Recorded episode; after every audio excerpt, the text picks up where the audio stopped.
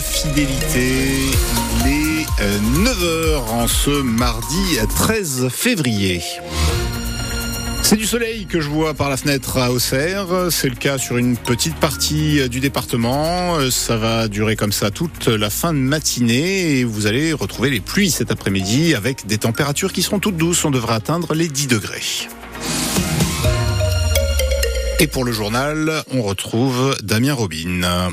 Côté euh, info, eh bien, un nouvel épisode dans la bataille autour de la collecte des déchets dans la communauté de l'Auxerrois. La justice administrative a rejeté le recours en référé des maires qui s'opposaient à la délibération votée le 28 septembre, qui vise à remplacer la collecte en porte-à-porte par des points d'apport volontaires. Mais cette décision de justice fait quand même plaisir aux opposants, car ils estiment que la délibération n'autorise pas la réalisation d'opérations et les explications de Jean-Yves Jourdain, l'avocat des dix maires opposés à la réforme. Le juge dit bah, je ne peux pas suspendre ou annuler une décision qui est simplement une orientation, qui n'est pas applicable telle que, ce qui signifie que euh, pour nous c'est satisfaisant, puisque ce que voulaient euh, les, maires, c'est ne pas euh, compliquer la vie de leurs administrés, avoir un système de collecte qui soit toujours aussi pertinent.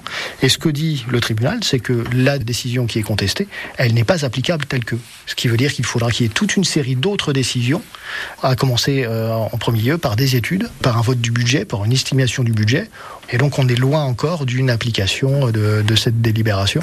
Et la justice administrative doit encore examiner deux recours sur le fond contre cette délibération, euh, l'un déposé par euh, les maires, l'autre par l'association Auxerre Écologie Solidarité.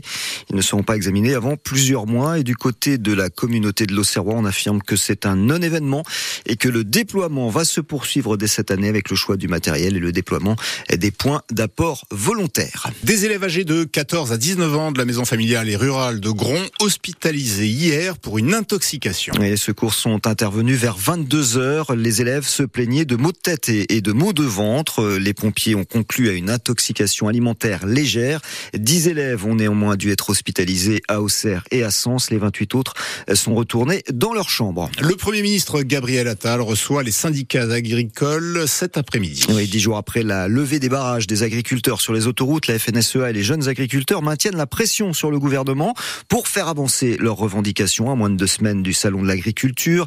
Il faut des disent les syndicats, sinon il y aura de nouvelles actions. Et à la coordination rurale, le deuxième syndicat agricole en France, on estime carrément qu'il faut poursuivre les blocages jusqu'à obtenir de vraies mesures. Fabrice Trottier, éleveur à Charbuis, est vice-président de la coordination rurale dans Lyon. La première des choses que nous, on souhaite, c'est des prix. Et il ne faut pas faire des prix en partant de ce que le consommateur est capable de payer, c'est qu'il faut faire des prix en fonction de ce que coûte la production par l'agriculteur. Après, si les produits sont euh, interdits en France, on interdit l'importation de ces mêmes produits en provenance d'autres pays. On n'est pas contre l'Europe, mais on veut une Europe égale pour tous. Emmanuel Macron recevra pour sa part demain la coordination rurale et la Confédération paysanne avant la FNSEA et les jeunes agriculteurs la semaine prochaine, comme avant chaque salon de l'agriculture, a précisé l'Elysée.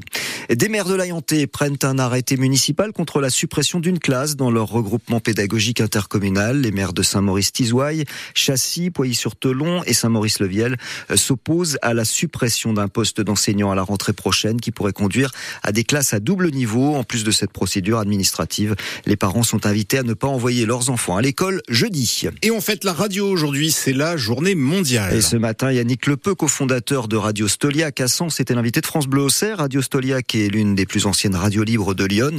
La première émission date du 15 septembre 1982, à l'époque des radios libres. Et depuis 40 ans, le type d'émission a beaucoup changé, nous disait Yannick Lepeu. En restant évidemment amateur, on est tous devenus plus plus professionnels.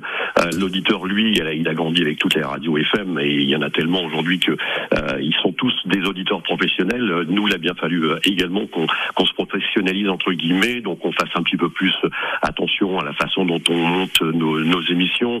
Euh, il y a bon, un, voilà, un petit scénario, on fait tous en sorte que, l'émission ait un vrai contenu. Avant, c'était un petit peu pêle-mêle. On venait avec notre poignée de notre poignée de disques sous le bras et on diffusait un petit peu tout comme ça. Aujourd'hui, voilà, les choses sont un petit peu plus cadrées. Il y a des missions thématiques qui font que les auditeurs, bah, ils ont des rendez-vous ponctuels sur des, musiques comme voilà pop rock, puisque c'était un peu notre essence au départ, blues, jazz, etc., etc. Et puis on a voilà après un programme générique qui, est diffusé tout au long de la journée. Et Yannick Lepeu, cofondateur de Radio Stolia Cassens, qui était notre invité ce matin. Le conseil municipal de Joigny va proposer ce soir d'accompagner Franck Elamba, le lanceur de poids sénonais, qui vient d'être naturalisé français. Un chèque de 2000 euros lui sera versé pour préparer les Jeux Olympiques de Paris. Franck Elamba qui va tenter de se qualifier en réalisant les minima lors des championnats de France hivernaux de lancer qui se déroulent fin février à Salon de Provence. Et puis à Tonnerre, le complexe sportif Abel Minard ouvre ses portes aujourd'hui pour faire découvrir certaines disciplines paralympiques, le basket fauteuil, le tir à l'arc, le cécifoot ou encore le goalball. C'est de 9h à 16h30.